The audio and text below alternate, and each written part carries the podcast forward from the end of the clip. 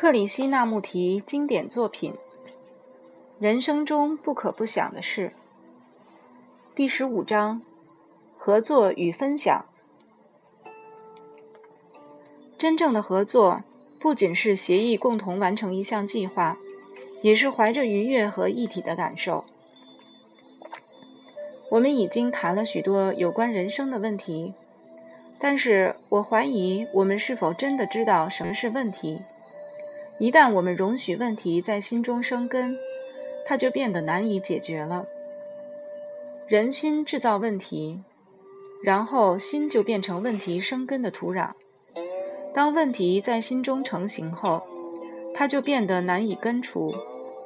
重要的是，我们要让心自己去察觉问题，而不提供滋长问题的土壤。这个世界面临的许多问题之一就是合作。合作这个字眼是什么意思？合作就是一起做事，一起建造，一起感受。因为具有共同之处，才能够自在的一起工作。但是人通常并不想在一起自然的、平易的、快乐的合作，于是他们不得不通过各式各样的诱导方式一起工作。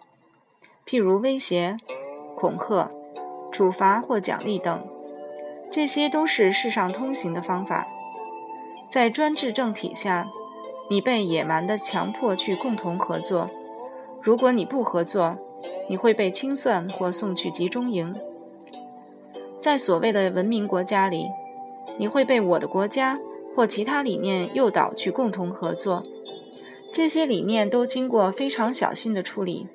并且广为宣传来使你接受，或者你们在别人草拟的计划下共同合作，但这只是一个乌托邦的蓝图。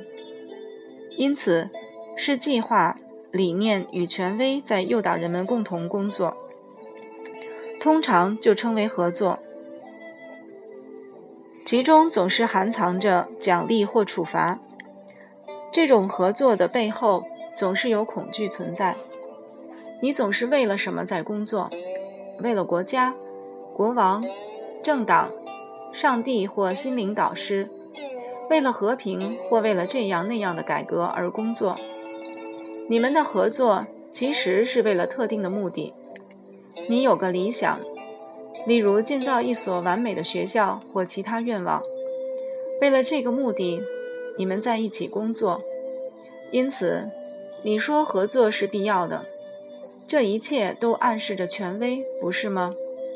总有那么一个人被认为是全知全能的，然后你们就顺着他的意思说：“我们必须协力完成这个目标。”但是我完全不认为这是合作，这不是合作，这是出自贪婪、恐惧与强迫的形式。这一切的背后存在着威胁。如果你不合作，政府就不会赏识你，五年计划将会失败，你会被送去集中营，你的国家会战败，或者你不能上天堂等。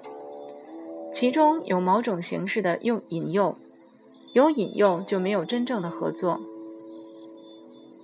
如果我们共同工作只是为了彼此的一项协定，这也不是合作。在这类协议中。重点变成去完成那件事，而不是一起工作了。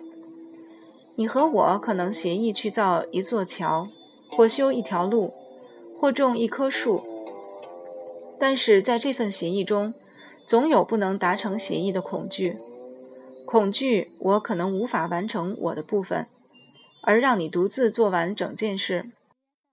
因此，通过任何形式的诱导或协议的合作。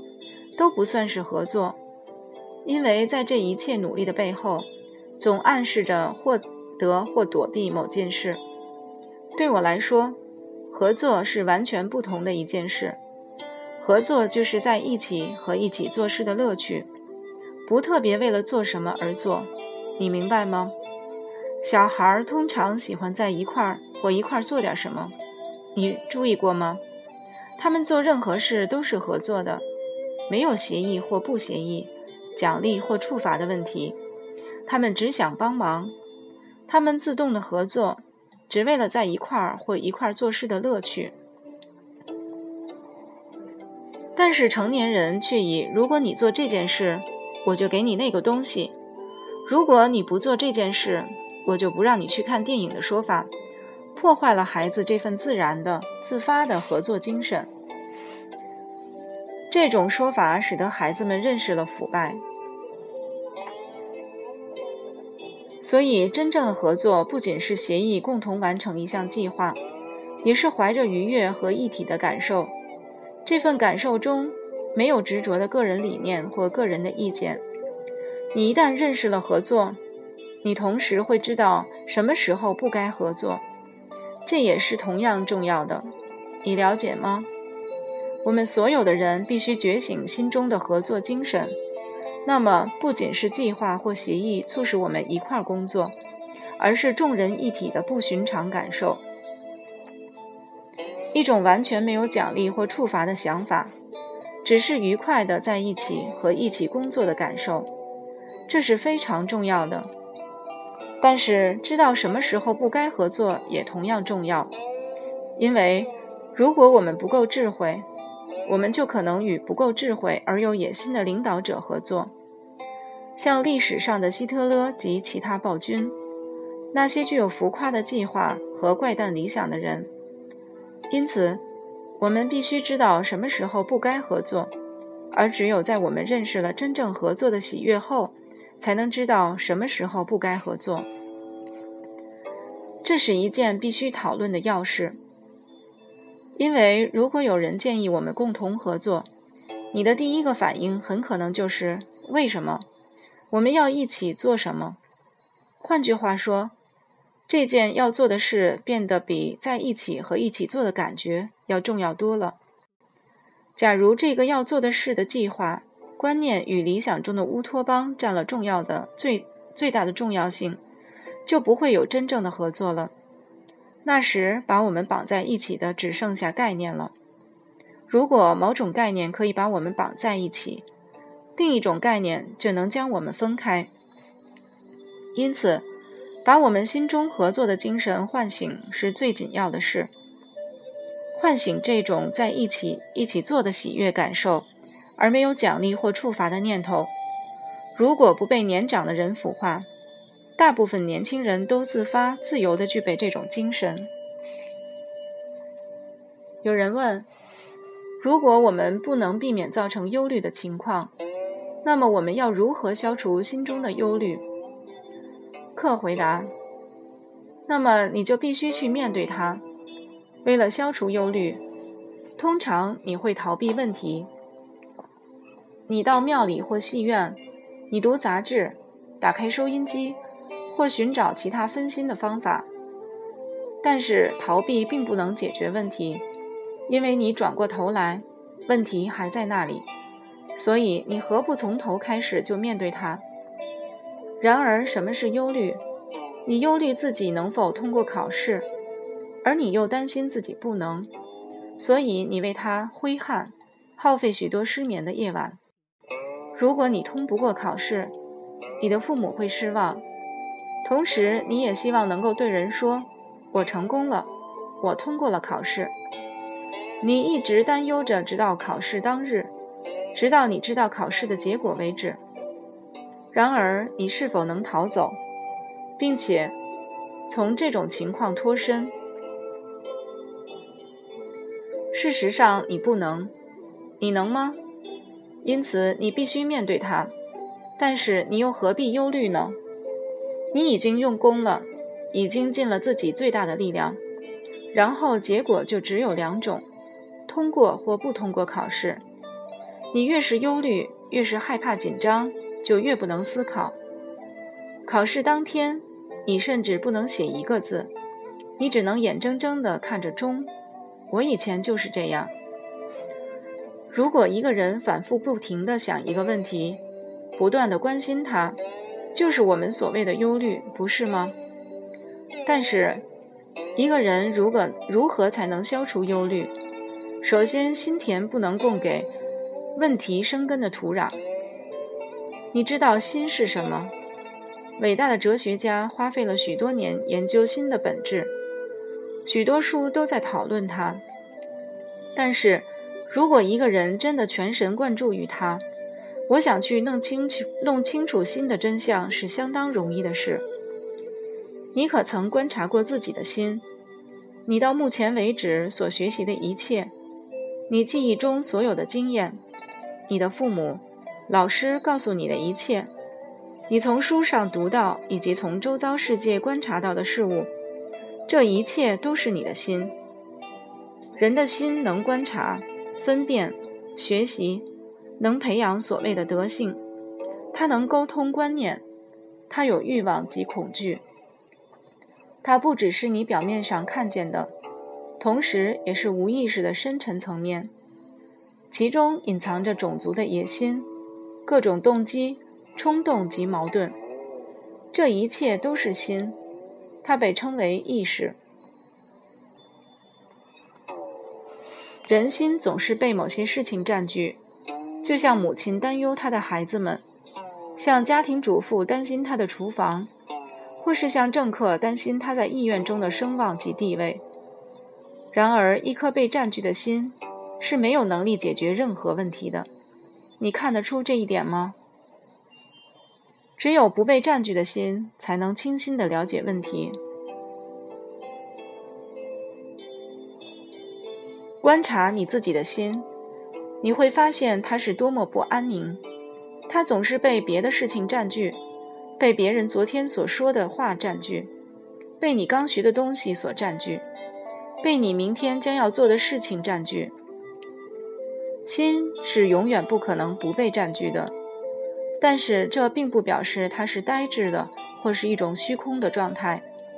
只要你的心被占据，不论它是被高级或最低等的事情占据，这颗心总归是渺小琐碎的。而渺小的心永远不能解决任何问题，它只会被问题占据。不论问题多么巨大，被问题占据的心只会使问题变得琐碎。只有一颗不被占据的心，才永远清新，才能应付并且解决所有的问题。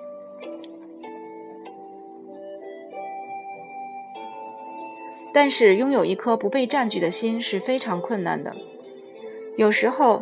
你安静地坐在河边，或坐在你的房间里。如果你观察自己，你会发现，那个我们称为心的能够觉察的小空间，经常充满着突如其来的各种思绪。只要心是被某些事物充满与占据的，不论它是家庭主妇的心，或是最伟大的科学家的心，它都是渺小的、琐碎的。不论它应付的是什么样的问题。它都不能解决这个问题。反之，不被占据的有空间的心才能应付并且解决问题，因为这样的心才是清新的。它能以创新的角度来接触问题，而不停留在自己的记忆及传统的古老遗产中。有人问：我们如何认识自己？克回答。你认识你的脸孔，因为你经常从镜子里看到它。现在有一面镜子，在其中你可以看到完整的自己，不是看到自己的脸，而是看到自己心里所有的事情、所有的感觉、动机、嗜好、冲动及恐惧。这面镜子就是关系的镜子，你与父母之间的镜子，你与老师之间的镜子。你与河流、树木、地球之间的镜子，你与自己思想之间的镜子，关系是一面镜子，在其中，你可以看到自己，不是看到你希望的形象，而是看到你真实的情况。我也许希望有一面镜子能把我照得很美，不过这是不可能的，因为镜子映照出真实的影像，我不能欺骗自己。同样，我可以在关系的镜子里确实地看到自己。我可以观察自己如何和别人说话。我对能够给我东西的人特别礼貌，而对那些不能给我东西的人却粗鲁又轻蔑。我对那些令我畏惧的人特别用心。重要人物进来时，我赶忙站起来，但是佣人进来时，我却毫不在意。所以，观察我自己在关系中的表现，我会发现自己是如何错误地表达对别人的尊敬。同时，我也能从我与树木、鸟儿、观念及书本等的关系中，发现自己的真相。你也许拥有世界上所有的学位，但是如果你不认识自己，你就是最愚笨的人。认识自己是所有教育的真正目的。缺少了自知之明，只是收集资料或记笔记，然后通过考试，那只是愚笨的生存方式。你也许可以从博加梵歌、奥义书、可兰经、圣经等圣书中引经据典，但是除非你认识自己，否则你只是一只重复别人话语的鹦鹉。然而，你一旦开始了解自己，不论自己多么渺小，富创造力的非凡行动已经开始进行了。突然看到真实的自己是一种新的发现，包括看到自己的贪婪、好辩、愤怒、限度和愚笨。你只是看着自己的真实面貌而不想改变它，在惊人的觉察中，确实看到真正的自己。从这一步开始。你就能越来越深入，无穷无尽，因为自我认知是没有终点的。通过自我认知，你才能开始弄清楚什么是神或真理，什么是无始无终的境界。你的老师可能传授给你的是他从他的老师那儿得来的知识，你可能很会考试，得到学位及其他的一切。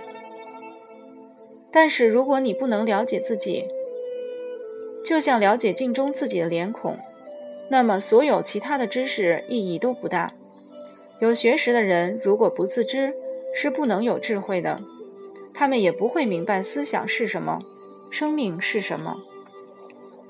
因此，老师必须照着教育的真实意义去受教。这表示他必须明白自己心智的运作。确实看到自己在各种关系中的映照，自知之明是智慧的开端，在其中含藏着整个宇宙，也包含了人性所有的挣扎。有人问：如果缺少激励我们的人，我们是否可以了解自己？客回答：难道你必须有位激励你的人，由他来催促？刺激和推动你，你才能明白自己吗？请非常仔细地听这个问题，你就会发现真正的答案。你明白，如果你研究它，一半的问题都能够得到解答，不是吗？但是，如果你的心被渴望找到答案的意念所占据，你就不能对问题所做彻底的研究。如果你必须有个上师，有个激励你、鼓励你、告诉你你很好的人，这其实代表你在依赖这个人。当他离你而去时，你不可避免的要迷失。一旦你依赖某个人或某个观念来激励自己，你必定会产生恐惧。因此，这根本不是真正的激励。如果你注视一具死尸被抬走，观察两个人起了争执。这景象是否使你开始思考？如果你看见一个非常具有野心的人，或注意到你的长官进来时，所有人如何的卑躬屈膝，这一切是否使你反观自己？所以万事都能激励人，从叶片的坠落、鸟儿的死亡到人的行为举止。如果你注意这所有的事物，你就一直在学习。但是，如果你是某个人为你的老师，那么你就迷失了，那个人就变成了你的噩梦。因此，这就是为什么不跟从任何人，不认定任何老师是很重要的。因为你必须从河流、花朵、树木、背负重物的女人、家庭中的成员以及你自己的思想中去学习。这是没有任何人能给你的教育，除了你自己之外。这就是生命最美的地方。你必须保持永不停息的关照，不断探索的心灵。你必须从观察、挣扎、快乐及眼泪之中去学习。有人问：人的心中总是充满那么多的冲突与矛盾，我们要如何才能得到存在与行为的统一？克回答。你知道自我矛盾是什么吗？如果我在生活中想做某件特殊的事，同时我又想取悦我的父母，因为他们喜欢我做其他的事，那么在我心中就起了冲突与矛盾。然而，我该如何解决这些问题？如果我不能消除自己心中的矛盾，很明显的，我不会得到存在及行为上的统一。因此，第一件事就是要把内心的冲突去除，然后得到自由。假设你想学画，因为画画就是你生活中的喜乐，但是你的父亲说你将来必须当律师或商人，否则他要和你断绝关系，并且不付你的教育费。于是你就矛盾了，不是吗？然而，你如何才能把内在的矛盾去除？从挣扎和痛苦中解脱出来。只要你心中有矛盾，你就不能思考。因此，你必须先去除心中的矛盾。你必须在你的绘画与父亲两者之间做选择。你会向父亲屈服吗？如果你屈服，这表示你把自己的快乐放在一边，和不喜爱的事物结合。那么，这种选择能够解决你内心的矛盾吗？然而，如果你抵抗你的父亲，如果你说对不起，我不在乎乞讨或挨饿，我就是要画画，这时你的心就不会有冲突，你的存在及行动就得到统一了，因为你知道什么是自己想做的，并以自己的全心全意去做这件事。但是，如果你当了律师或商人，在内心里仍然强烈想成为画家。那么，在你的余生中，你会变成一个既无趣又疲倦的人。你会生活在折磨、沮丧与悲惨中。你被毁了，而你也毁了别人。这是一个提供你思考的重要问题，因为当你长大以后，你的父母必定希望你做某些事情。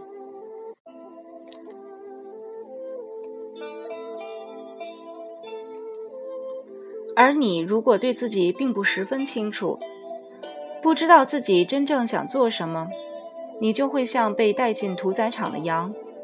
但是如果你已经清楚了什么是自己爱做的事，并且献上自己的整个生命，那么你的心中就没有矛盾。在那种境界里，你的存在和你的行为就完全合一了。有人问：为了我们爱做的事。我们是否应该忽略对父母的责任？克回答：你如何解释“责任”这个伟大的字眼？对谁的责任？对父母的责任吗？对政府与社会的责任吗？